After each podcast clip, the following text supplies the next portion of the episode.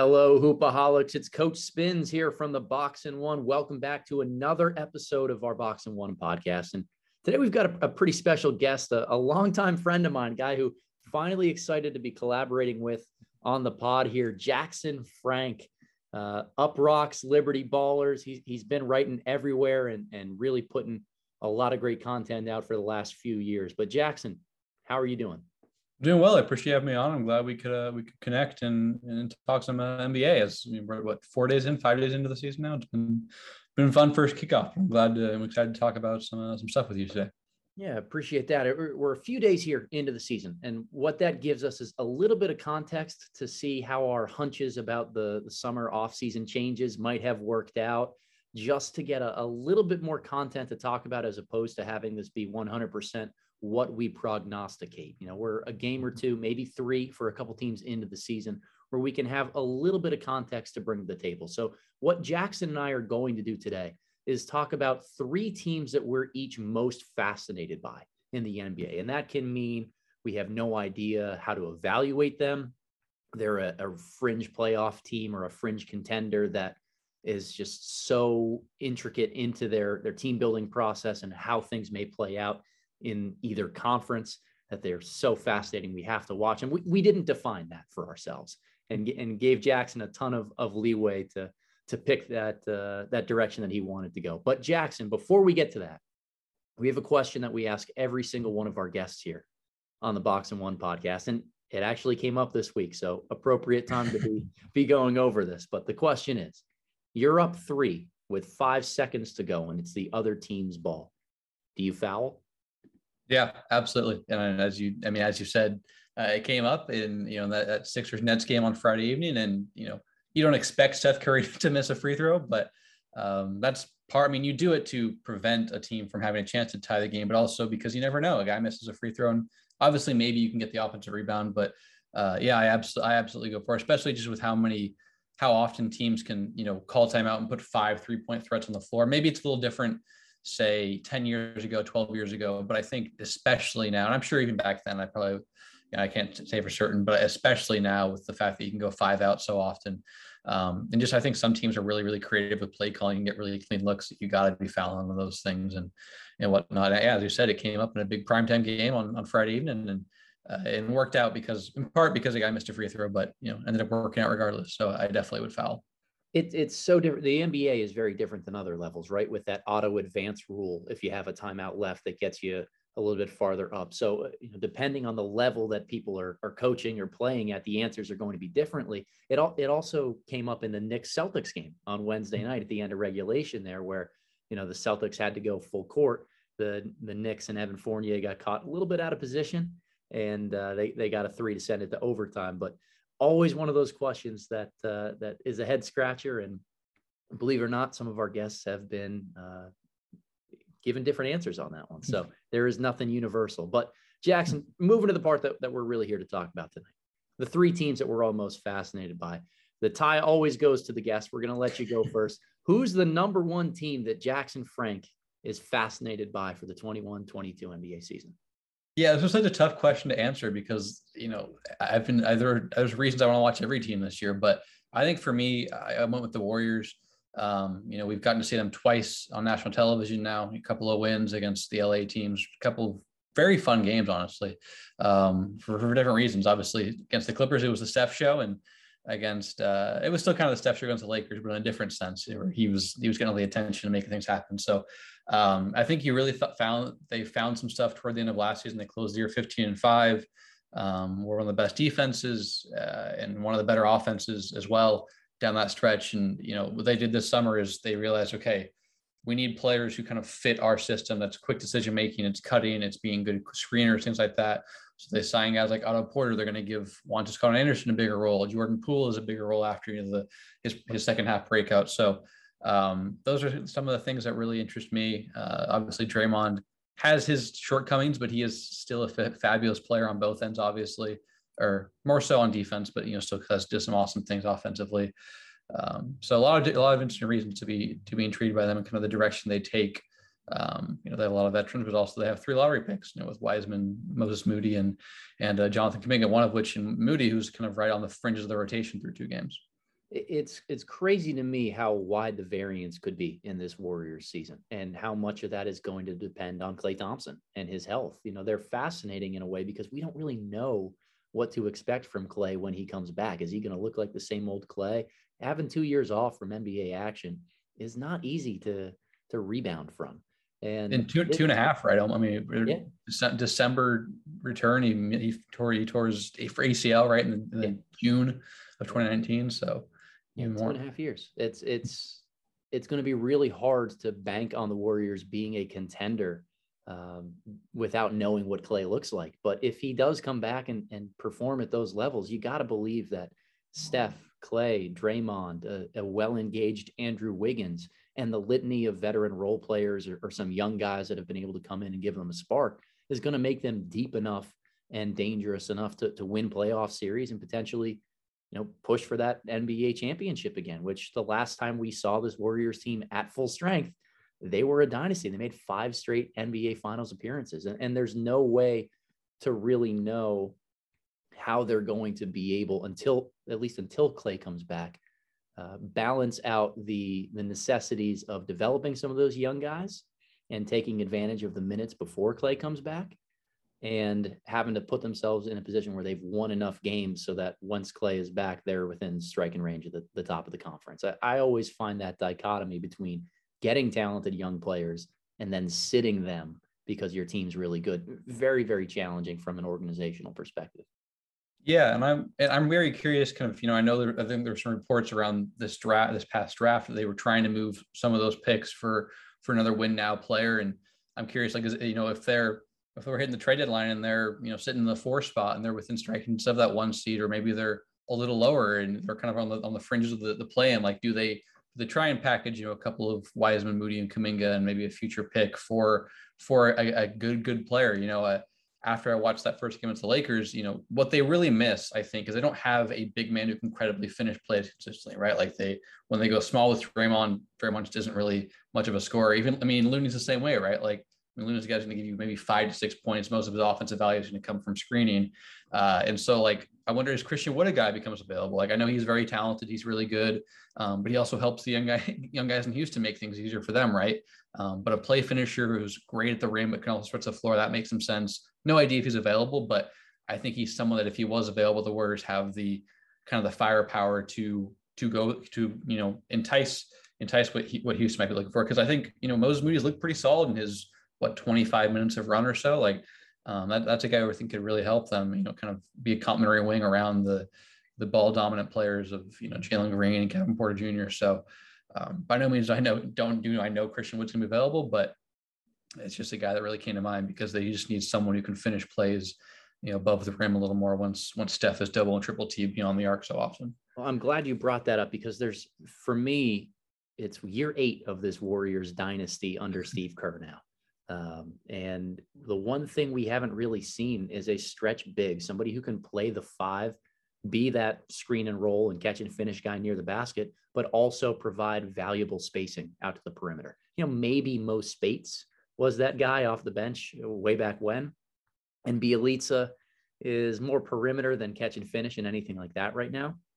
But if there's the opportunity to go a little bit bigger, without sacrificing some of that floor spacing, right? Because right now, when you have Looney and Draymond out there, you essentially have two non-shooters.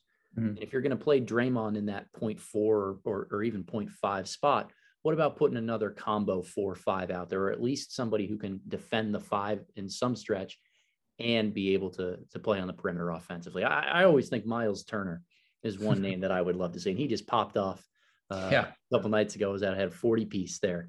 Uh, but he, he's one of those most underrated guys in the league by my measure, who would be pretty good in, in Golden State defensively. And if he can you know, space the floor on the perimeter with his shooting, I'm really fascinating to see how their offensive dynamic would change if they tried to integrate a guy like him in there. But but I think your your instinct is is kind of right on there with let's add another bigger body in there so that they can hold up against some of those other Western Conference teams because playing Draymond at the five for 15, 20 minutes a night continuously against Denver with Jokic, against Utah with Gobert. Like at some point, it feels like they're going to crack.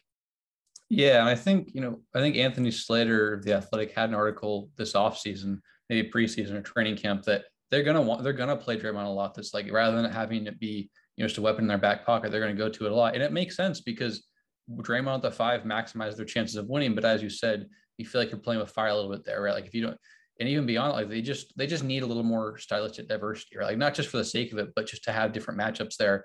Um, because unfortunately, it seems like at some point every year, Kevon Looney has an injury that takes him out for at least a stretch of games.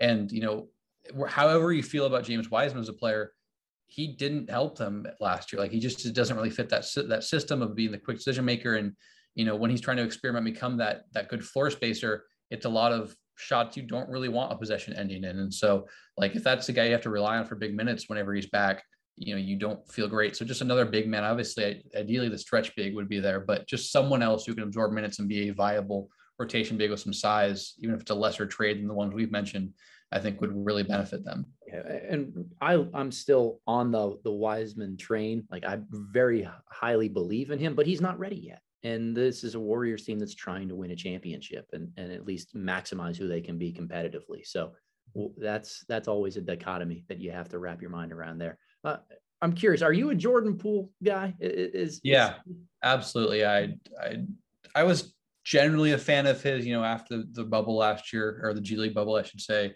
I was just impressed with the growth he had. Um, but then I did a really big deep dive this this summer. If you were curious, if anyone's curious, listen, you can find my article on Dime UPROXX. Uh, just loved how he how well he fit into the Warriors offense. Um, has a lot of the same principles as Steph, obviously to a much lesser degree, but the off-ball movement, the cutting, the screening, the quick decision making um, isn't the passer or doesn't he doesn't have kind of the the downhill pressure. Looks honestly a little more twitchy this year than he did last year, which is interesting to see. But um, I really think he makes sense. Um, you know, was great. It was very good in that first game. Not so much in the second game. The shot wasn't falling against the Clippers, but I really think he makes sense in that if he takes another leap as a little more on ball creation than we saw last year, was a lot of off ball stuff. Um, he could really kind of help buoy some of those non Steph minutes that we see at the start of every quarter since Steph does the 12 minutes and then I think four or five and then comes back in with about halfway through the quarter. Right. Your your piece on Poole is really what swung me in his favor a little bit more. Like I was on the fence about him. He's a solid bench scorer, but are he and Steph right guys to to play next to each other? And and part of the reason I was so concerned about the Warriors off season and wasn't really sure how to project them coming in was because, you know, they're pretty thin in their backcourt when it comes to depth. They added a lot of guys who are probably best playing the four. And they have mm-hmm. a little bit of switchable tendencies, but their roster is stacked with guys that can do it. They brought in Iguodala. They, they brought in Otto Porter. Bjelica a little bit is more of a four than a five. Even, you know, um, Oh, Juan Toscano Anderson. Juan Toscano Anderson. That's who was on top of my head there. Like even he's more of a four than a five in a lot of senses. And and the thing with Klay coming back from an injury with me is he may need to slide up a spot in the rotation if he misses some of that lateral quickness, if he just needs a little bit more help defending on the perimeter. And I was really surprised the Warriors didn't address that this offseason. But to me, it shows like what you were talking about and a belief in Poole that he's the right guy that's going to be able to not just carry the offense when Steph is out, but be able to play some minutes with him at the 2 mm-hmm. Yeah, absolutely. I mean, you, you, look at their roster, like who, you know, Damion Lee is probably their other the other two, and I think you know, he, like I think Lee is a rotation guy, but he's kind of toward the end of your rotation, right? So, um, like he's when the jumper's falling, he's good. He missed a lot of open shots in that game against the Warriors, unfortunately, or against the Lakers, but good cutter, um, decent defender. So yeah, they're they're pretty thin there. I think it'd be great if Otto Porter of five years ago was on this team, just in terms of movement skills. But um, you know, I think he can still shoot and is still a cerebral cerebral player, but the movement skills are just not there. Doesn't really get much lift off the ground. Isn't very quick lateral anymore. Um, still has value, I think, and I think you saw him play a lot better in that second game. But uh, yeah, they they don't have a lot of depth at the two and the three, and so which isn't terrible because you can play Steph and Poole, who are two of your top four or five players. I mean, obviously Steph is Steph, but I don't know how people feel about Poole exactly, but one of your better players. So um, it helps a little bit. But yeah, you would love again. Maybe Moses Moody works his way higher up into the the hierarchy of the rotation. That would help. You know, he's he's got good length, but he's still pretty slender, and he's about I don't know exactly what he's about 205. They have him on basketball reference, so um, that would help too. But I, I agree that you know Klay coming off two injuries, you know, and not just I mean Klay is also what he's now he's going to be he's 30 he's going to turn 32 in February. Um, that's not, I mean, old by any means, but uh, you know, when, when, you pair it with two and a half years off and a couple of pretty serious lower body injuries, Um, you do have some worries about his movement skills, which I think had already declined a little bit from maybe let's say 2017 Klay in terms of how overwhelming he was on the ball laterally. So um, yeah, you definitely would prefer to have a little more depth there. And so that's why I'm just so curious to see you know how the season unfolds for the Warriors and what the front office does because I think there's a little bit of you know like kind of, I not want to say tug of war, but I think there's a little bit of dissonance between maybe the front office wants to see it through with these lottery picks that they got, and you know Kerr and company and the and the the team or the players I should say are you know fo- rightfully focused on maximizing now, and so um, that makes it tough. I obviously would side with the players because when you have Steph, you should never say, oh, let's see, let's see what we can get out of this guy that we drafted 14th overall.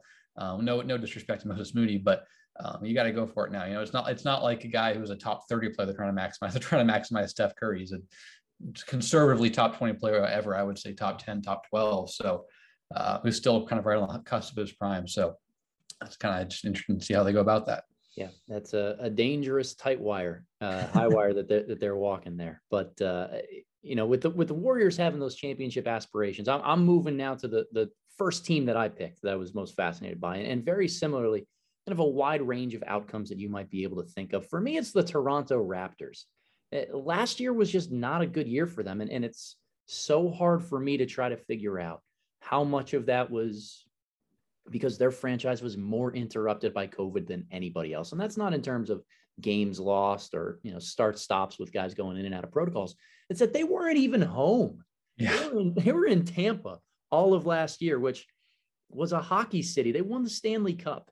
And there was just very little local uh, love that the Raptors were able to get. This is a team that had Kyle Lowry, and now he's gone they've brought in Scottie Barnes, and he looked fantastic in the preseason as well as the first couple games here. I mean, the Raptors' defense to start the year has been incredibly, incredibly strong. And they're doing this without Pascal Siakam for a little chunk of time at the start of the year. But they could get to a, a point where their front court is Barnes, OG, Anunoby, and Siakam. And they're they're mixing in a little bit of Precious Achiuwa in there. But those are such long, athletic, toolsy guys that can overwhelm you in switching schemes. They all rebound and run a little bit. And Anunoby looks like he might take the next step as a scorer. Like, are we collectively sleeping on the Raptors? How good can they be? And and beyond that, do they have a vested interest in maybe getting another lottery pick and another really young guy to pair with Scottie Barnes in the long term, where you know they they're going to be good enough after this year when Scottie definitely matures into the role that he's going to need to to be an NBA caliber player, uh, they're going to be too good to get themselves another crack at the lottery. If they want one great alpha to continue to build around, this is the year to get it. And are they going to be too good to get themselves there, or do they want to be too good to get themselves out of that range? I, I have no idea what to think of the Raptors. Yeah, it's it's funny you mentioned OG. He looks so awesome in preseason. The first two regular season games have been a lot less kind, to, to put it broadly. Um, unfortunately, you see a lot of the issues that have you know hampered in, the, in previous years. Um, but yeah, the, I mean, they're playing so aggressively on defense. Like in their blowout uh, win over the Celtics on Friday, they forced 25 turnovers. Um, they're pr- like they're pressuring every single player. Like they had Fred VanVleet pressuring Dennis Schroeder from 50 feet away. They're helping on the strong side a lot too, which is you know, for people who talk basketball, like generally that's something that most teams don't adhere to. You want to stay in the corners on those. Um, but they're encouraging their players, as far as I can tell, they're encouraging that, like because every single player was doing it from the stuff I've seen, um, which generally means a scheme thing. I don't know for sure, but they're playing so aggressively. They're getting out and running, running a lot because they have to. They don't have a lot of half court creations. Like even with Siakam, they're probably a little light on it, uh, or they are a little. It. And I mean, even with Kyle Lowry, I mean, you saw two years ago when they were really good and you know won however many games and made the second round you know, their offense was their downfall when they lost the Celtics. And so now you take out Siakam and Lowry for the time being. Um, they got to go get out and run as much as possible, create early offense. You know, VanVleet, you know, pushing the tempo. You know, Scottie Barnes pushing the tempo too. So yeah, I'm really interested to see what what they bring. Um, you know, I I enjoy you know I enjoyed watching the Raptors Celtics game. That was the first one I, I caught of them. I, you know, they've only played two through through four or five days, but um, I, I guess they're playing as we record right now. They're playing the Mavericks, but um, so I'll see what I'll catch up on that at some point, I'm sure. But um, yeah, I think you know it's I am curious to see kind of how how much can the defense in, influence and fuel the offense, right? Because if they're having to take the ball to the basket a ton, a ton, a ton, um, they're probably going to have more games like we saw against against the Wizards where they scored 83 points. And I don't I don't have the offensive rating up there, but um, I, I'm just going to go on a limb and say, regardless of the pace, 83 points gives you a very, very poor offensive rating. So, yep. um, really fascinating team to kind of see that. You know, we talk about the tight, the tight wire of youth versus development or reigning versus now with the Warriors. You know, the the defense versus the offense pull, push and pull with the Raptors. I think is really, really interesting. It's a fine line, um, and so I'm curious to kind of see how they go about it because I, they just been, it was really fun to see them play this this breakneck aggressive aggressive style with with everything they're doing those long rangey guys and then VanVleet is just a killer on defense despite being 5'10 5'11 he's so he's so feisty and handsy and is really good in transition too so yeah they're really interesting it was it was cool to watch that approach for the first time uh, against the celtics they're they're digging really hard from one pass away. They go whether it's middle drive or baseline drive. If they have one guy from one pass away, he's trying to make a play on the basketball. Go there, get two hands on it, tie it up, just get out and run in transition. Achiuwa, Barnes, Anunoby, whoever gets it, they're going, and, and it's a fun style to watch. Um, and they're crashing the glass a lot too offensively. They're throwing all those big wings in there. To, I mean, the, the amount of times in that Celtics game where it was like there's seven guys in the paint on a play because they're just trying to just mash the inside and you know get a bunch of guys in there. To, one of the shots goes in and one of their guys gets the ball. Yeah. Um, they're doing a lot of that. It's a funky style. It's really cool to kind of watch Nick Nurse, who's you know been lauded for a lot of this innovation over the past few years, try it with the with a different roster. And so far, it's you no know, one on one split results, but it's been cool to see. Well, they're they're fun and ugly at the same time. That, you, yes. you can't say that about many teams. But the thing that I wonder, you know, back to that long term focus with the Raptors, we heard a lot of reports or doesn't don't know how valuable or, or on on target they were heading into the draft that the Warriors might have been targeting a guy like Siakam. And with him being out right now, if they really like the young blend and collection of guys, do they look at getting him back, trying to maximize him, and then trade him and use that as an opportunity to say, hey, we've got the front court of our future with Anunoby and Barnes at the three, four spots we can plug and play the right guy for us at the five. We don't think Siakam could be that. And we might need a little bit more shooting or at least another primary creator to help us out with our half court offense. To me, that's one of those fascinating hmm.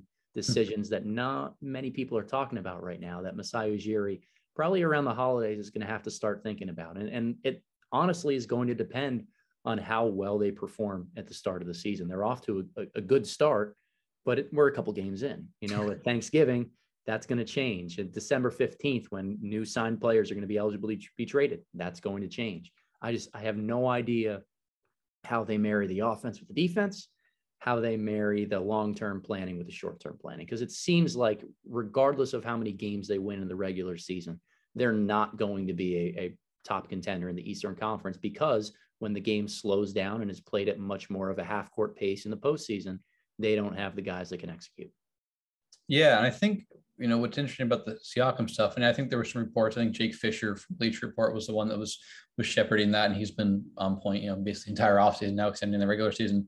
Um, I think, but also I think someone someone from the New York Times wrote a really cool piece about Siakam within the last month or so, and um, and I like kind of I wouldn't say put to bed, but it seems like you know at one point maybe Siakam was not enthralled with with Toronto but now he seems to really be embracing that role again.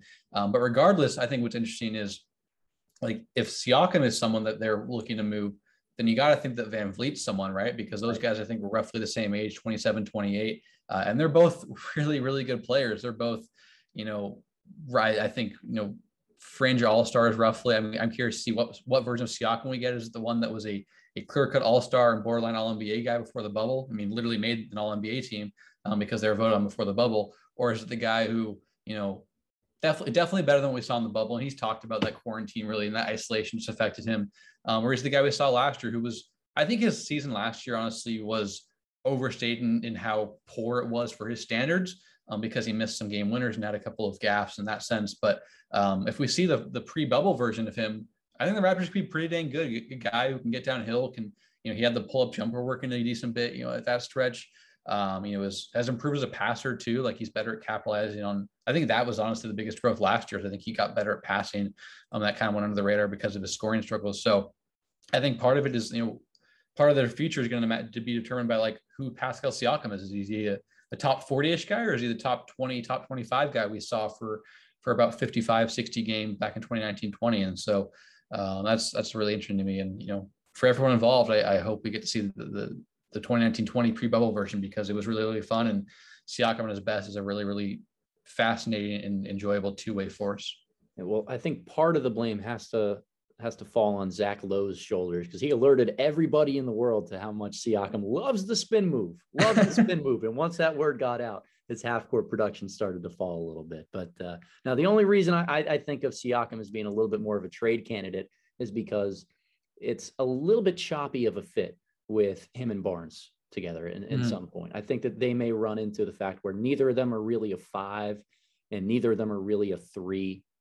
And can we really get away with playing both of them and in an OB or, or really just playing both of them in a big at the same you can, time? You can see that they're kind of using Barnes how they they use Siakam like early into Siakam's rise, like a lot of transition handling, the occasional off the dribble. So I mean, Barnes is already shooting off the dribble way more than than, than Pascal did when he first broke into the rotation. But you definitely see a lot of similarities in that sense, like early on how they use Siakam a lot, especially that first the the breakout year when Siakam became a rotation player, not when he won most improved, but he was a transition dynamo, and that's what you saw you seen from Scottie a lot. So um, yeah, there's definitely some crossover, and I think it you know it's I wonder like when Pascal comes back, do they say like they kind of just give it some time, but like at the very least say this is a great mentor for Scottie to have a guy who's grown his offensive game a ton, was a defensive first player when he when he first entered the league. Um, like, can we just kind of let this be a mentorship thing um, f- for the time being? That's something that I think is really going to benefit Scottie, honestly. And so, but I do I do definitely see that like the very least they they see these guys as similar players in terms of you know usage and impact um, or impact style, I should say. Um, and so you just wonder, like, is that something where you're going to have to move on from Siakam because Scottie is too good, or is it is, or maybe Siakam isn't quite the player you want him to be, uh, or is it that there's a perfect blend there where Scottie is good, but Siakam is really really good, and so you know when Siakam sits for 14 minutes a night, you have a guy who's a lesser version, but you don't have to change the scheme in terms of how you use your power forward there. So um, I really am curious to kind of see what that is like. And, and I definitely agree that it's a question that, that will be answered throughout the next seven months or so. Yeah. Well, they're definitely uh, definitely a, an interesting team to watch, and and I think that's that's where we got to go to your number two most fascinating team here. Moving on from the Raptors, who you got, Jackson?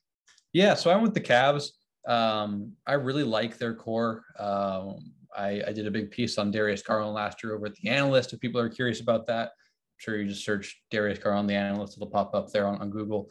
Um, unfortunately, he's only played one game. Um, he's been out the last couple with with some sort of injury. The Cavs are either just finished playing as we record this, or they're they're they're still playing against the Hawks on on Saturday evening. But um, I really like Garland. I what I I know he didn't shoot the ball very well in that first game against Memphis, but the big thing for me with Garland offensively is getting that pull up three volume uh, increased. And I think he shot 10 threes and was like clearly hunting that line. Like he was con- he was conscientious of when he came around a ball, Skinner had, you know, had the ball in his hands, like where's that arc? Let me get behind it. And um, the results weren't there, but I like the quality of looks, like the process. Um, you know, I'm curious kind of how do they balance the Collin Sexton, you know, uh, situation. I don't know a situation, but kind of the, the looming restricted free agency, I guess, situation maybe is a negative connotation, but um, there's something they're going to, that's a question they're going to have to clarify in the next six months or so. Um, you know, because he didn't they didn't come to an agreement on an extension. You know, with this you know this before the deadline start of the year. Um, you know, they've got kind of maybe the push and pull of Lauri Markkanen at the three as a starter versus Isaac Okoro at the three. Um, you know, Evan Mobley. I mean, he's been incredible these for these, through these first three games. I've only caught one Cavs game, but you know, I've talked to people who watched every game and they've been similarly uh, laudatory about his game.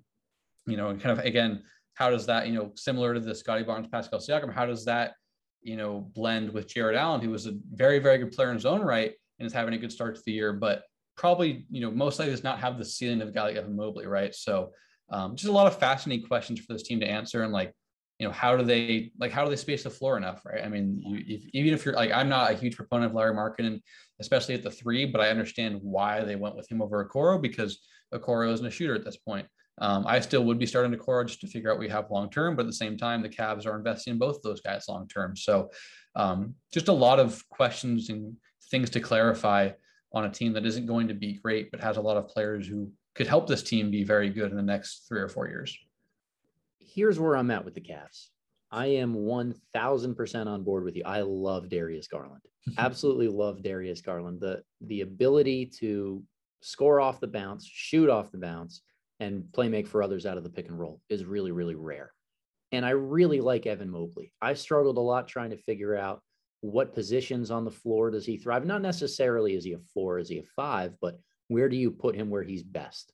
Mm-hmm. And he's he's just a baller, man. You, you put him in a lot of different areas and he's going to be able to thrive. I would love to see more Garland and Mobley pick and roll. Mm-hmm. I think long term, that's the bread and butter for Cleveland. They've got those two guys who are both really great and unselfish passers, have some shooting upside and potential, and can play make in so many different ways. But the spacing and the the rest of the environment that those two are involved in is not conducive to getting the maximization out of that two man game. Where mm-hmm. whether it's Jarrett Allen at the five and Isaac Okoro in the corner, again, that's so hard to do especially around one or the other, right? Like it's like you can have you can have the I mean the classic uh it's like the uh, the idea I think kind of the ideal right would be that Garland gets trapped, Mobley's on the short roll and you throw it's like the Steph to Draymond yeah. to Iggy stuff in their prime. That can work, but you can't also have a Okoro maybe trying to cut or be in the short corner with his defender crashing and take away that lob. Like it's got to be one or the other, right? And so, and I like both of. Like I think I think Allen's already proven to be a good player, and I think Okoro somewhere is going to be. He's already very very defensively. It's going to be a useful player at the very least with his defense, but it's not super tenable offensively with you know with both of guys on the floor, which is unfortunate because they're both useful players in different ways. And one, I mean, Allen's already very good. So, yeah, I, I kind of see where you're coming from there. And as you mentioned, the passing, like you know, if you want to go to, if you want to put, you want to do five, four out around that, or three out, I guess, around the pick and roll, and Mobley can make that work. You want to keep someone in a dunker spot. There's obviously value to that. Then you can do that as well. I mean, I think there was a play in that first game against Memphis where I think Mobley might have had a dump off to Allen. Allen just had a little floater, you know, on the right block or the right corner or right short corner. So, yeah, I agree that it's one or the other, and it's tough to make. It's tough to know because clearly the Cavs are, at the very least, interested in both players. They they took Okoro at fourth or fifth overall a year and a half ago or a year ago and they just signed Allen to a, a well-deserved contract, you know, this past summer. Yeah, like none of those moves in a vacuum are poor, but the summation of them is is really a challenging fit. And you know, this is a roster that just is very light on wings. I think that we're accustomed to saying that wings are the kind of bread and butter to success a lot of time in the NBA because they can play multiple positions, defend a lot of different guys, and at the very least are spacing the floor on the perimeter if, if they're knocking down shots. That's why the three and D term, as overused as it's become, still has that that value and positive connotation to it. And, and the Cavs just don't have many wings. They're starting Lauri Markkanen at the three. Other they've than got a, they've got a fuse, they've got a fuse Okoro and Markkanen, I think, into one in one player that that would be they'd be in a lot better place if that was a, a reality for them. But yeah, they're short on wings. And that I mean, they just need more shooting too. Like I I, I have only watched one of the three Cavs games, but I really did not like what I saw from Lauri. Um, you know, he I mean the ball didn't go into his credit. Like he's a better shooter than I think he was like three of 13 in that game. I'm not even holding, I'm not holding that against him by any means. I know he's a good shooter, but like the Grizzlies started three guards and they had zero issues putting Desmond Bane and De'Anthony Melton and Ja Morant on uh, Lauri Mark when the Cavs tried to periodically exploit down the post. It didn't go well because Markkanen can't really post up. That's the issue is like you don't really get the benefit of a, a tall shooter because teams can just hide smaller guys on Lauri and he can't take advantage inside. So um, well, yeah, it's, it's we'll tough. we'll definitely be talking about tall guys getting posted up that shouldn't be a little bit later on. There's uh there's there's some more coming in that regard, but I, I think the one guy we got to mention with Cleveland is Collin Sexton because it's a little bit of a headache to try to figure out what should happen versus what will happen. And it, my thing is that the Cavs essentially dug their own grave in this, right? Whenever you draft a young guy and you give him a ton of opportunity to play with the ball in his hands and be the engine that drives an offense, he's going to put up numbers. And now they might have, as a result of that, priced themselves out of getting Sexton on a contract that would be positive for the team or positive for both sides to the point where now his numbers essentially earn one thing and he can use that as a lot of talking points in those negotiations. And then the team's perceived value of him, especially since they have a guy like Garland, is very different. I don't know where you come down on that spectrum or, or what your thoughts are long term with how Sexton either fits with the Cavs or would want to stay with the Cavs. But that's that's something to definitely watch this year, especially ahead of the trade deadline. Yeah, it's just a, it's a really interesting situation because uh, like I'm I don't like I think Sexton's going to be a good player. I think he's already a solid player. um, which is a good place to be in after three years. Um, you know, averaging 24 a game or whatever on a slightly above average league true shooting on the on the kind of in a tough context like that is really really impressive and should not go you know you know un, un, unpraised. Um, but you know he's still very very poor defensively. Like I mean, last year at least was you know one of the worst you know high minutes defensive guards in the NBA by my accounts. Um, but to his credit, really really improves an off ball score, which I think helps. Like he's such a good cutter now. Um, he's such an explosive kind of zero to sixty player. But like I don't know, like, I don't know how. I I I never want to be like, oh, you can't win with this style. But I struggle to see Garland and Sexton becoming so good that it's tenable to win at the highest level with those two guys is probably net negatives defensively. I think Garland can be okay for guard, but guards are just generally worse defensively because they can't influence like size helps. It's just it's just the reality of things. And I just don't think they can get there. So I never want to be like this style has to win, but I just struggle to see their ceilings being high enough as players to overcome some of the kind of the limitations you have building around two guards, two smaller guards um, and I, tr- I, try to be careful be using smaller guards because a lot of times people just call any guard smaller, but Sexton and Garland are actually a little undersized. So I just I just wonder there, like, and I think Garland's going to become a better scorer, like a little more aggressive, and I think we saw that in the one game we've he's played. But you know, you need you probably need, you largely need your offensive initiator to be a guy who can reliably score 20 a game, 22 a game. Uh, and right now Sexton can do that, but he doesn't have the passing. Garland can do the passing, but he doesn't have the, the scoring mindset yet. So really curious how that gets clarified. And um, at the end of the day, I just, you know, I, I, hope that Sexton finds somewhere that's going to pay him the money he deserves and also utilizes him idea that has the defensive infrastructure and the spacing around him to to let him thrive as, as he can, which I think is as a very useful kind of secondary handler who really thrives, you know, as an off-ball scorer and and shooter. And you mentioned the floor spacing, like, you know, he's a good shooter, but one, you know, he doesn't he doesn't take as many threes as you like, and two, he doesn't take as many because he's got that longer release, right? And he's he's shorter too. He doesn't have that that quick trigger. So I um, just want to just mention that. But yeah, I think he's he's a guy who's clearly on his way to being a, a, very good player. But I just don't know if Cleveland is ideal for him. But you know, at a bare minimum, I hope he gets the money he deserves because he's a good player and has really improved a lot of his part of his games in recent seasons. We are pro player here at the Box and One. There's no doubt about that. So um, I, would like to see him secure the bag, but it, it always it's that damned if you do, damned if you don't. Right? He's too good of a player for the, the Cavs to just let walk away and get nothing back for him.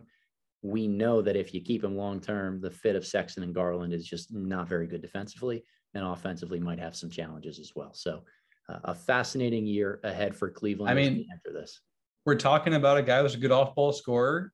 We talked about the cat, the, the uh, not the Cavs, excuse me, the Warriors needing a little more guard depth. Maybe like maybe we see something happen to the trade deadline. I don't know. I'm just I'm just speculating. I'm just kind of connecting some of the dots we've mentioned here. Um, like I think Sexton, you know, the Warriors have the defensive infrastructure. They have the spacing now.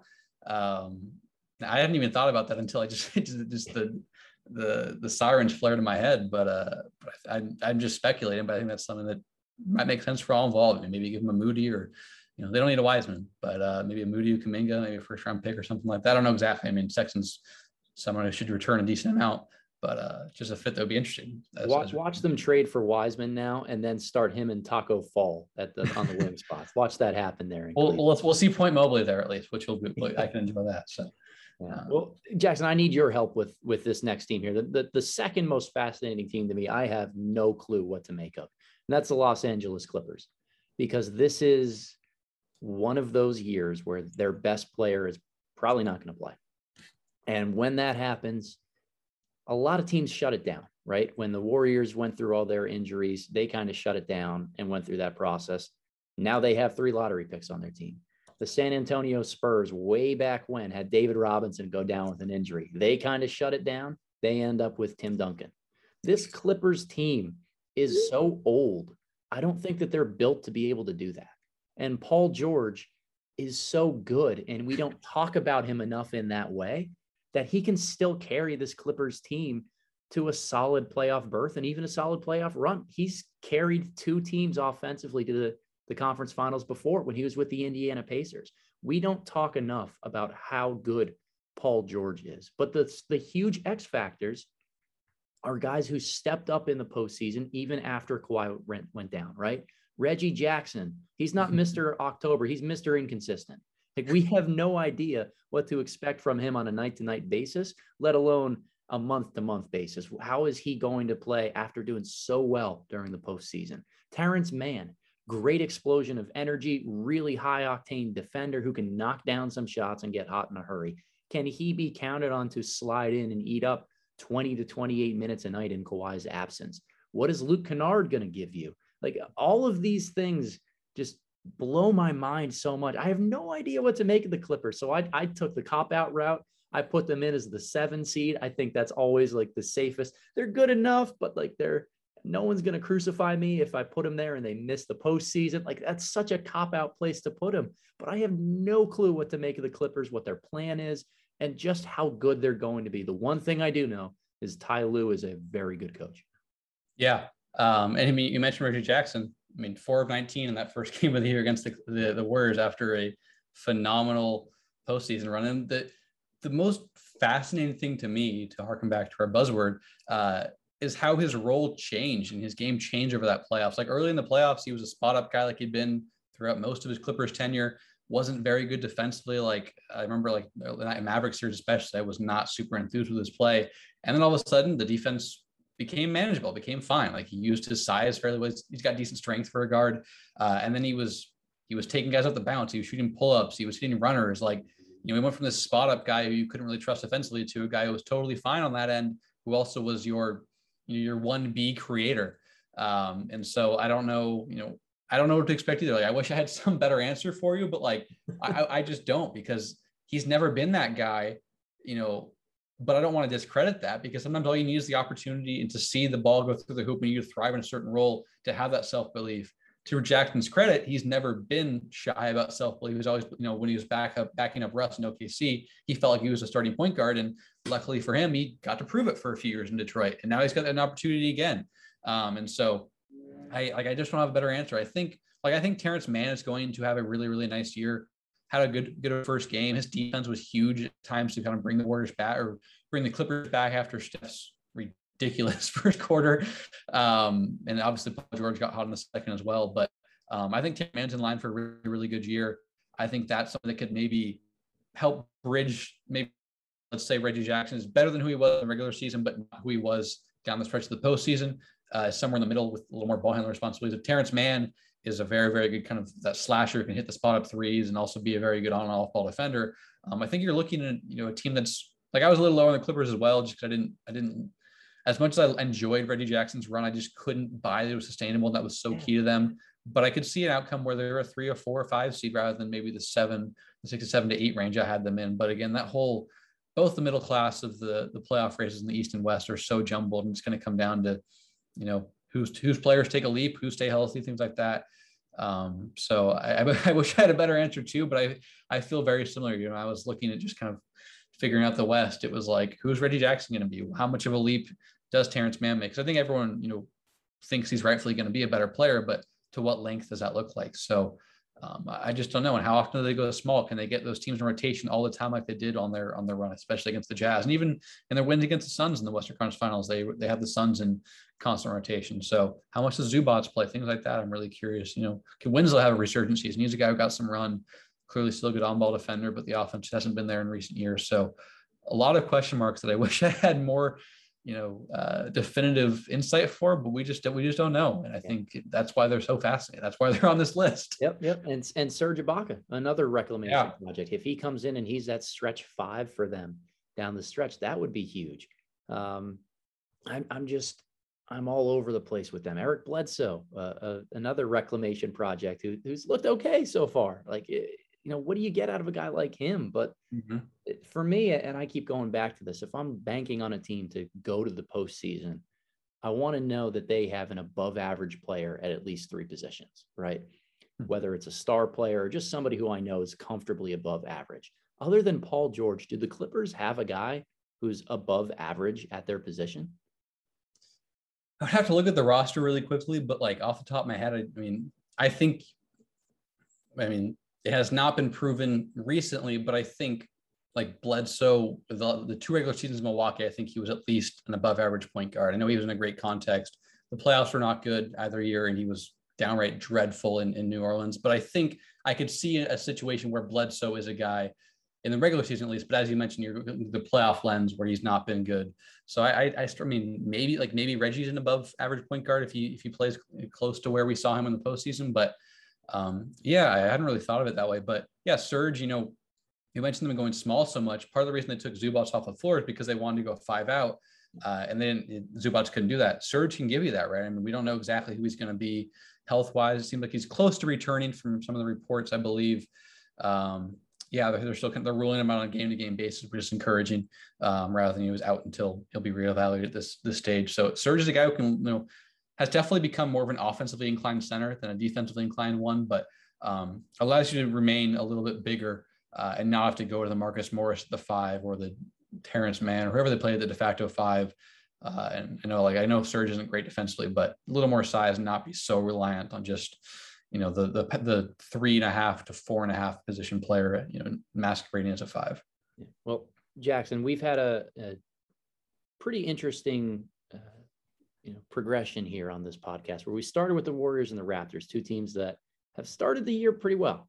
Then we get to Cleveland and the Clippers, who are a little bit more uncertain or maybe on rocky territory there. But as we move on, uh, two teams that fascinated us that I, I, don't think were necessarily off to the greatest starts right now. So I'm, I'm going to let you take the floor here. Who's your last team that you're really fascinated by?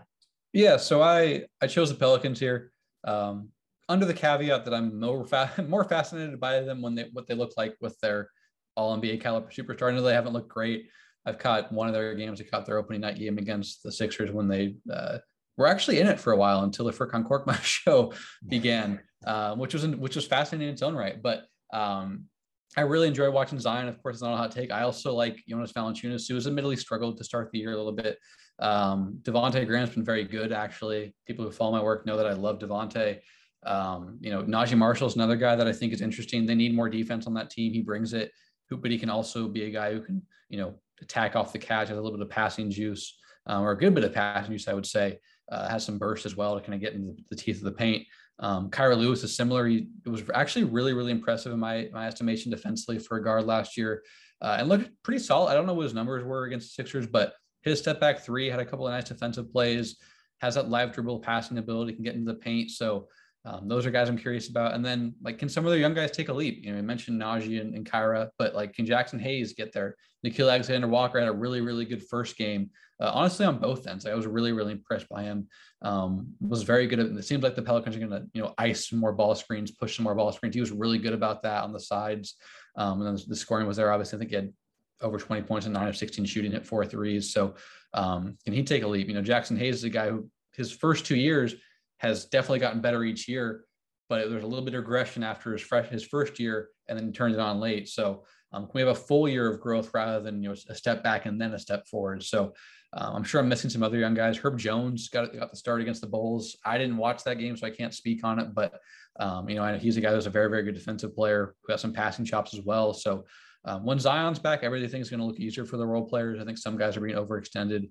Um, but you know, what does the offense look like under Willie Green? As far as I know, that he's someone who was fairly involved with the Phoenix Suns offense, and the Suns are very, very fun X's and O's show. Um, still are this year. It seems like Monty Williams added some cool counters uh, or some new wrinkles. So, uh, and so that's kind of where I'm at. And then obviously, like, like can they can they just survive without Zion? Like right now they're 0 2. Can they just be in a place where they survive without this guy who you know isn't a top 10 player yet, but I could definitely see an outcome where he's a, he's a top 10 guy this year impact wise. So, um, you know, that's where, that's what I'm really curious about and just kind of how can they merge all this stuff? Cause there's a lot of, there's a lot of great offensive talent. Um, and then even just beyond like Zion as a player individually, like where does he grow? Like, can he continue to get even better as a passer? Can we see, he was better defensively last year, but still not good. Can we see more growth from him there? So just a lot of really interesting storylines with this team that I'm looking forward to tracking. No, I, I, like the way that you phrase it. Can they stay afloat without Zion? To me, that's as much about him being hurt right now and can they put themselves in a position to stay within striking distance of the playoffs. But it's also what do they do in the moments that he sits, right? It seems like they're starting to build a roster a little bit more around him, which was the urgency that David Griffin had this summer. And there's a lot of people that didn't necessarily love the moves that the Pelicans have made, but they've got Zion, they've got a really good scorer in Brandon Ingram, and now a roster that probably is a little bit more complementary of those two guys than it was before. And to me, I always scratched my head on the Jonas Valanciunas thing. I Mm-hmm. really like him. I like him better than a guy like Steven Adams, but the fit is very different. When he was acquired by the Pelicans, everyone was talking about, oh, he's a little bit more of a stretch shooter. Like he barely took threes last year. He made a few of them and his percentages look fine, but he doesn't shoot them in high volume. He's not necessarily a stretch guy. He Nobody, if yeah, if he's if he's at the top of the key and Zion is you know attacking from the mid post, that help defender is still going to be in the paint, right? Like Yeah. he's the result's going to be an open three for Jonas, but it's not going to be something where he's really pulling the defender away, which I think is kind of your point there, right? Even if yeah, it's not, even not the is optimal shot for the offense. Yeah.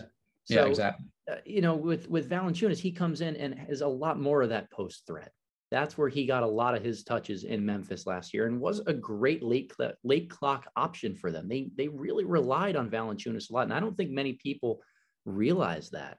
Um, and, and I always struggled to think about how would it fit where they're trying to play out of him in the post, and Zion is roaming around off ball. Can they get a lot of traction out of this? And I've recently changed my thinking on it to it being a little bit more about offensive creation in those moments that Zion's not on the floor. Mhm. Where if they can stagger their minutes a little bit and have Jonas really run the offense and, and abuse second unit centers down on the block, that that might be a really nice source of points for the Pelicans in those moments that Zion can't be on the floor. or just like a you know i think you know maybe may- like because i really want to see you know i think the four best offensive players on the pelicans when healthy are zion jv ingram and devonte graham and so i think devonte is is a really good fit for zion uh, and I so I want to see maybe can we get those two to maybe stagger their minutes together and then get Ingram and Jonas um, because I thought Ingram really like I think he really struggled in that first game like he's a very good scorer, but like the processing, you know, the passing reads, decision making just isn't quite there. You want him as that secondary guy. I had some good play. Like, I mean, he had, he had some shots. He's a, turned into a very good scorer, but I kind of want someone else to be able to be there for him in those minutes. I don't, you know, I don't want to just put all three. I don't want to say, okay, it's Ingram plus a bunch of bench guys. You know, you want to put two, two your best players together. And so, yeah, that's kind of how I viewed it. Like, I, I want, I think it's to, to buoy those non-Zion minutes, but I also think like, like, I think it can work. It's not, I mean, it's tough to find really, really good stretch centers, right? Like, I mean, how many of them are there? Um, and so I think the idea, right, with the Pelicans is, you know, we're going to run snug pick and rolls with those two. We're going to, we're going to dominate the offensive glass. Jonas is such a good offensive rebounder. We know Zion is too. I mean, those, those guys are probably what top five or six in terms of montages where they're, they're shoot, shooting the ball at the rim four or five times before finally scoring on a possession. So um, it's not ideal, but yeah, I think if people are advocating for some sort of stretch big lens, that's not what it is. For me, it's just, you know, we're gonna everyone is everyone's embracing beyond the arc. We're gonna say let's get two of the ten best paint scorers in the league. Obviously, Zion's arguably the best. Him and Giannis, and Jonas is up there as well too. So that's where I see the fit working when they're together. But I think it's also, as you mentioned, about can we can we just make things work in the these 17 minutes a night at Zion's off the floor, or the the however many games he misses until. And obviously, I don't think they knew. Maybe they maybe maybe they knew that Zion was out. You know, when they made that trade, but um, it's about just making things work in the times that Zion's off the floor. And so, yeah, the it doesn't resonate with me if you're talking about you know he's a stretch big in a way in the way Steven Adams did. It's that he has more self creation than than Adams does, and um, he bring he brings a similar kind of rebounding prowess that was the allure of the, maybe the Adams Zion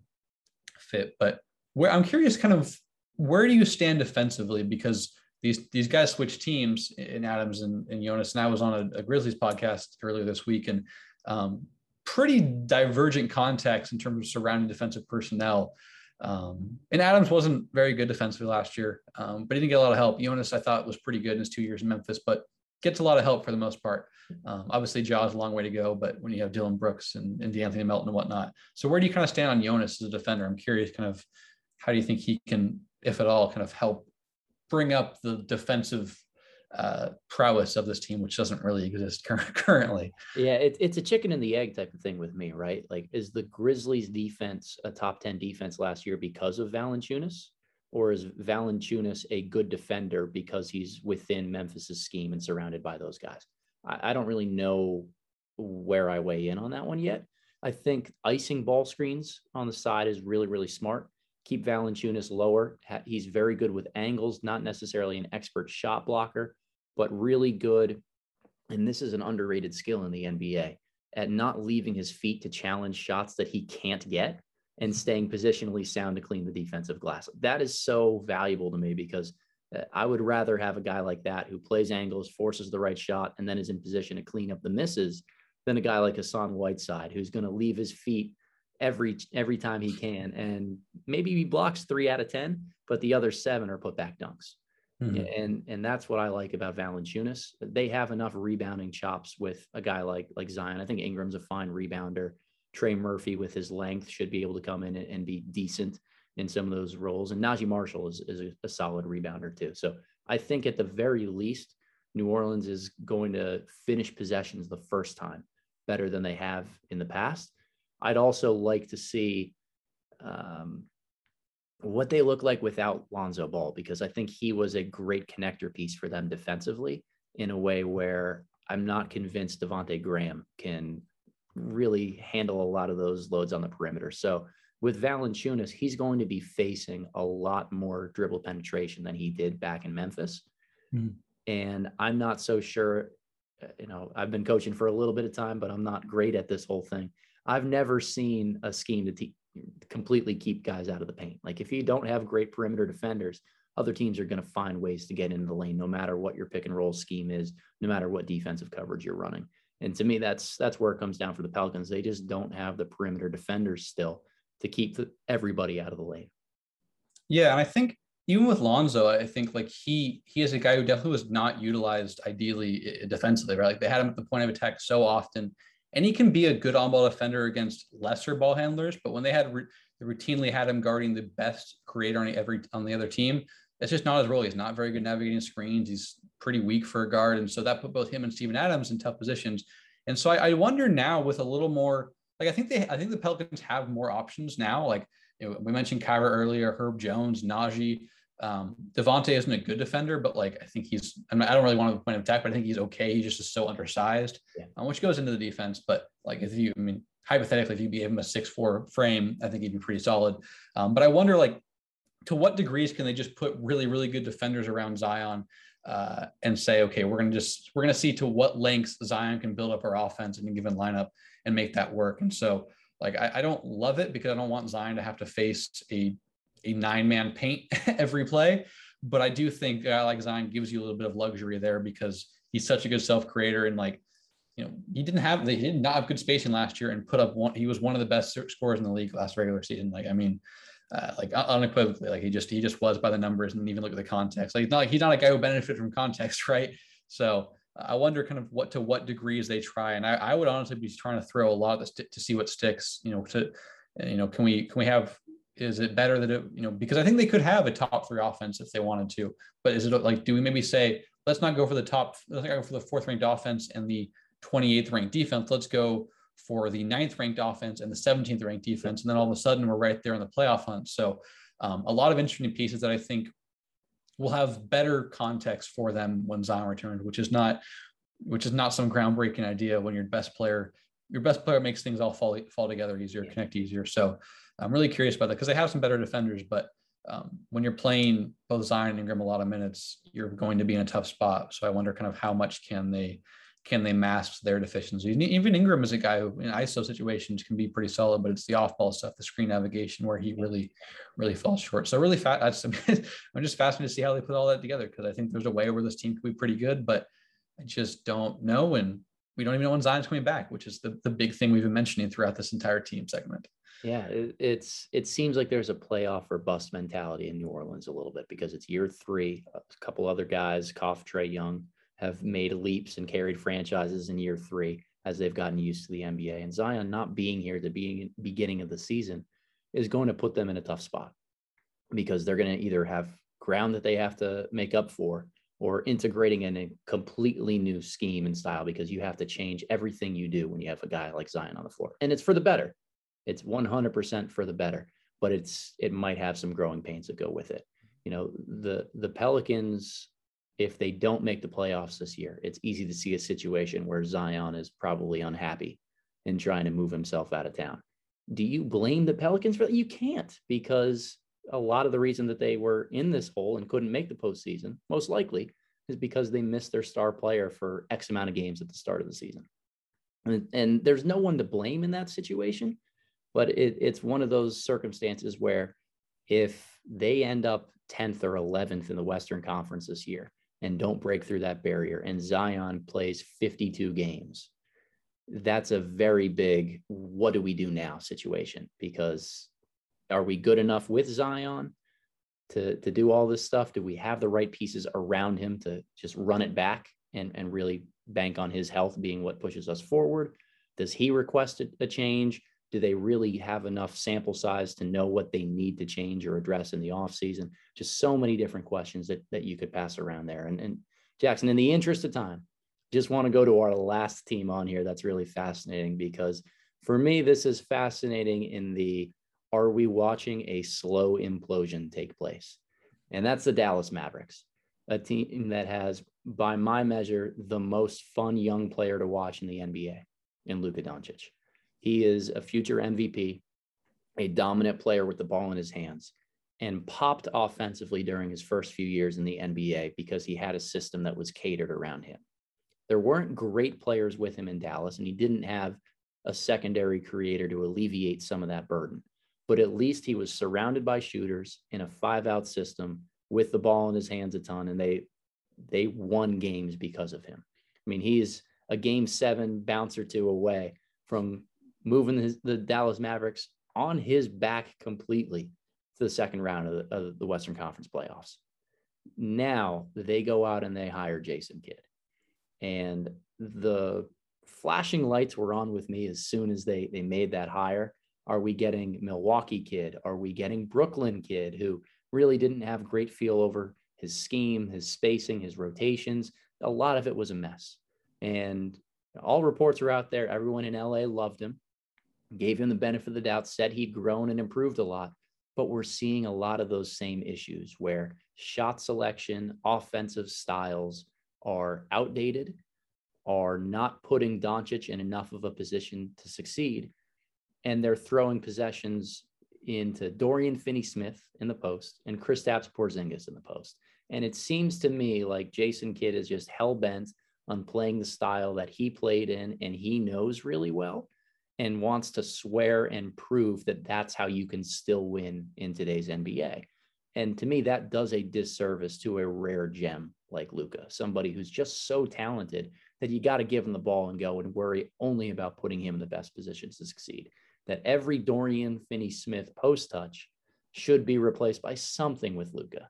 And, and again, I, I know there's so many different facets to this roster and the way that they're made up that might make them a Western Conference contender or even a fringe playoff team. But to me, I just I can't stop scratching my head and wondering, are we just slowly watching someone sabotage the best young years of Doncic? Yeah, I think it's it's so head scratching that you know some of the reports that came out as to why they moved that why Rick Carlisle and the Mavs parted ways is because Luka didn't like kind of the the micromanaging style that Rick Carlisle, you know, uh, uses. And we have all those reports from from Kidd's tenure as head coach that he was even more of a micromanager and doesn't have the X's and O's exploits that that at least you know Carlisle can lean on, or the tact the tactical brilliance that Carlisle shown for so many years. And so that just didn't really make sense to me. Um, you know, they're playing right now against the Raptors as, as we record this. They're up five in the middle of the third. Um, but uh, I, I mean, their first game against the Hawks, like I, I didn't the offensive philosophy, I didn't, you know, I didn't like Luka was off the ball more. They were posting guys up, as you said. Like I'm fine with Luka in the post because I think that's something he'd really grown in this game as, as of last year. Um, but it didn't feel like there was a lot beyond. Okay, we're gonna get the ball in the post. We're gonna run screen and rolls. We're gonna put the ball in the hands of Luka and KP mostly. Um, but like and and I like I got like you know that that one Dorian Finney Smith post up I got they were trying to exploit Trae Young, but like doesn't like I don't know. Like you don't. That's what the Hawks want, right? Like they want they want to beat you into that and it worked. I don't think I, as far as I recall, I don't remember DFS scoring that. It's, it's back to your point on Lauri Markkanen earlier, right? Like it, at some point, it's not a mismatch that's in your favor, even though you have the size advantage. If that's not a guy who's really good at scoring and, and abusing that advantage down low, Dorian Finney-Smith is not that guy. Yeah, and so I just yeah I just watched that game and I just came away wondering like what was the offensive philosophy here? Like when I'm watching these all these different new coaches around the league, I'm trying to figure out like what are they trying to do? Like that's my first read on watching these early games, early season games, and I like I understood kind of what the Mavs were trying to do, but I didn't think it was anything beyond just like post ups and pick and rolls. Like I mean, like I'm not I'm not ever gonna, ever gonna be like, oh, I could do that, but like it doesn't really seem very like hard to just say, Luka, you're a brilliant pick and roll player and also can play in the post, do that. Like you want to make things easier on him. And so, and then defensively, yeah, I mean, like I don't, I mean, they were in a tough spot. I mean, the, the Hawks are so good offensively for the most part. Um, but yeah, I just didn't love that. And then just generally speaking, like clearly when they traded up for Luka Doncic, they recognized how good he could be and how good he already was. But the subsequent moves haven't really reflected an understanding of kind of where he thrives and how he thrives. Like he needs a secondary handler. We saw that. Like how many games throughout his career has he had where he has 28 points through his first 14 minutes, ends up with 34 because he goes three of 12 the rest of the way because he's just exhausted.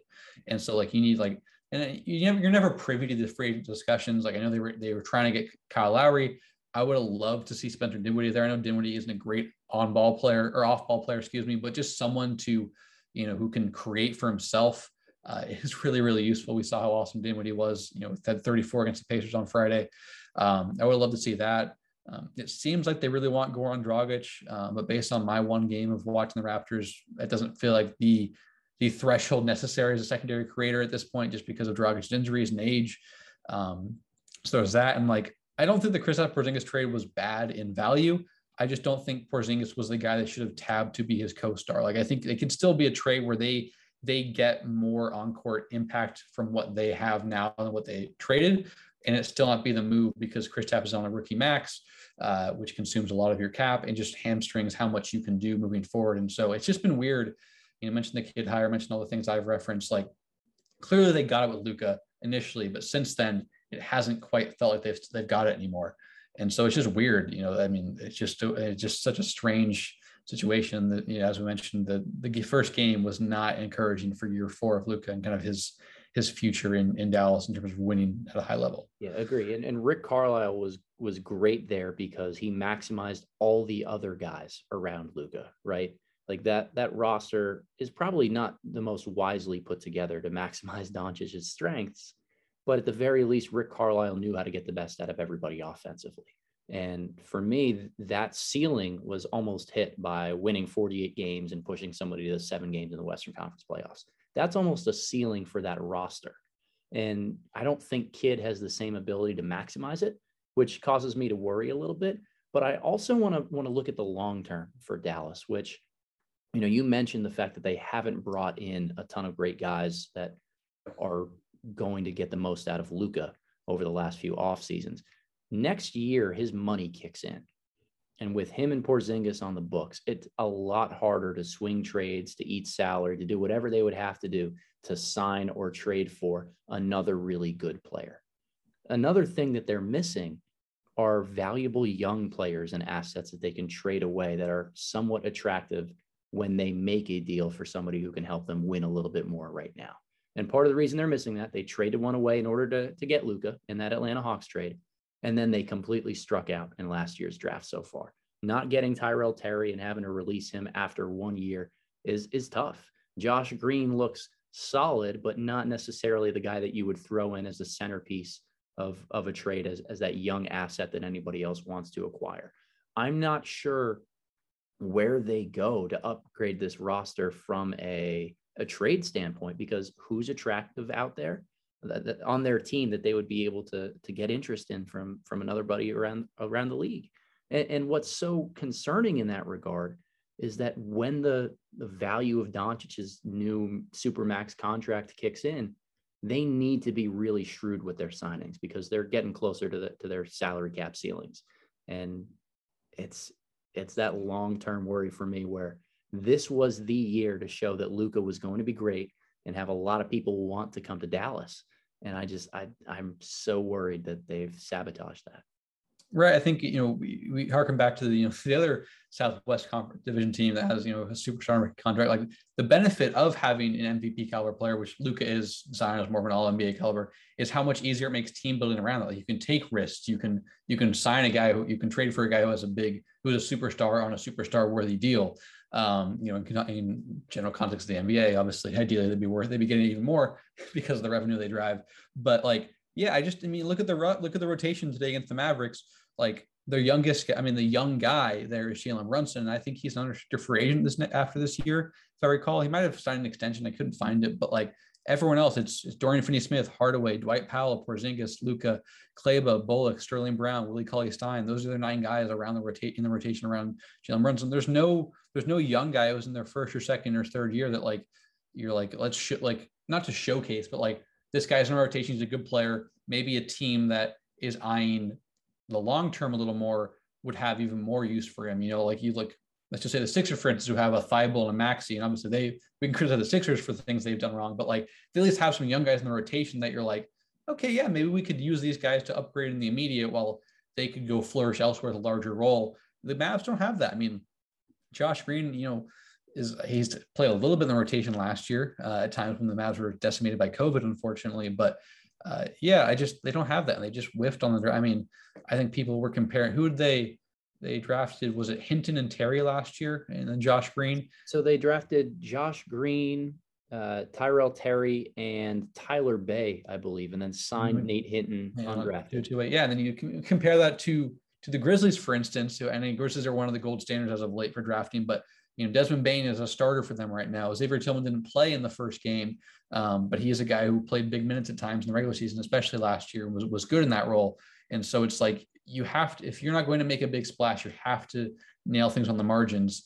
And the Mavs just have missed on so many moves beyond Luka. Like again, I I think they got they they got good value on court impact from the Kristaps Porzingis trade, but I just struggle to see that being the ideal move. And so it's like it just is really tough. They just made so many mistakes when they've had like they've had all this wiggle room and they kind of ate it all up over the last few years. And they still owe their 2023 pick to the Knicks in that Porzingis trade. So yeah. it's as far as future assets go, they're already minus one in that category. So they can't trade. They couldn't trade a pick until 2025, right? That was given the Stepien rule, if I if right, I'm correct. Right there. now, at, on draft day, they can trade the the 20 yeah. this year. They, they they really can after after the fact and have one in, in principle, but they can't trade it as an asset anything before 2025. Doesn't serve them for the trade deadline, right? If they're trying, right. I mean, that's right. If they're if, they, if somehow they go to if Luka's you know this incredible player like you would expect, but maybe even better, and they're sitting pretty at the trade line. They can't trade this year's pick to upgrade and maybe get to that next step because you know I think there, there are very few players who can maybe rise above the roster construction that they have, maybe the perceived poor coaching, or at least so far the poor coaching, like Luka can. But they don't. They can't even really build on that because they traded their their first round pick for a guy who uh, has been to the least inconsistent during his his Mavericks tenure in, in KP. And the importance of trading that pick before the draft is that Luka Doncic's contract is going to kick in, you know, following the the free agency when that trade would be approved. So if they're going to make a splash for a big player, you would want to do it before that point. You would want to do it by this February deadline. And because they can't, like you said, trade a pick before the 2025 pick, that becomes a lot harder to do and so, they don't have the young players to. Right. they don't have anything that you know. It's it's a little easier when you have a, a bevy of young enticing players, but they don't have that either. So yeah, they're they're fascinating in a, a much different way than maybe the other teams we've mentioned. It's a little less uh, optimistic on there and beyond beyond the reality of having a perennial MVP candidate for the next at least five years in terms of you know contract or six years, excuse me. They're they're going to be able to win 40 games and, and do what they do. And, and I don't think anyone's saying they're going to be a you know 25 win team, but at, at, the very least, there are some concerns going on in Dallas in a, in a way that are going to make them fascinating to watch. So I know we could have picked all 30 teams here, Jackson, to go over, but we got a good six in there and, and, and had some lively uh, discussion back and forth. But before we let you get out of here, just let the people know where can they find their work? What are you up to lately? Just tell us what you got going on. Yeah, so you can follow me on Twitter at Jack Frank underscore JJF. I'm watching tons of games throughout the entire day, um, tweeting thoughts, clips, all that, and then you can find all all the places I write and podcasts are linked in my bio there. But if you're not on Twitter, most of my work is at Dime UPROXX, Liberty Ballers, Basketball News, and The Analyst. Um, I've only written a couple of things as the season began, but we're trying to do some pretty fun stuff throughout the season as I get settled in. But appreciate having me on, Adam, and uh, this was fun to talk about some some teams in depth, and I'm looking forward to to watch. Maybe maybe I'm not looking forward to watching the Mavs, but but uh, but Luka can can salvage it when he's when he's doing his thing. So uh, appreciate having me on. We always enjoyable to talk some about NBA basketball. For sure. Thank you for joining us, Jackson, and uh, we'll stay up with your your work that's coming out soon.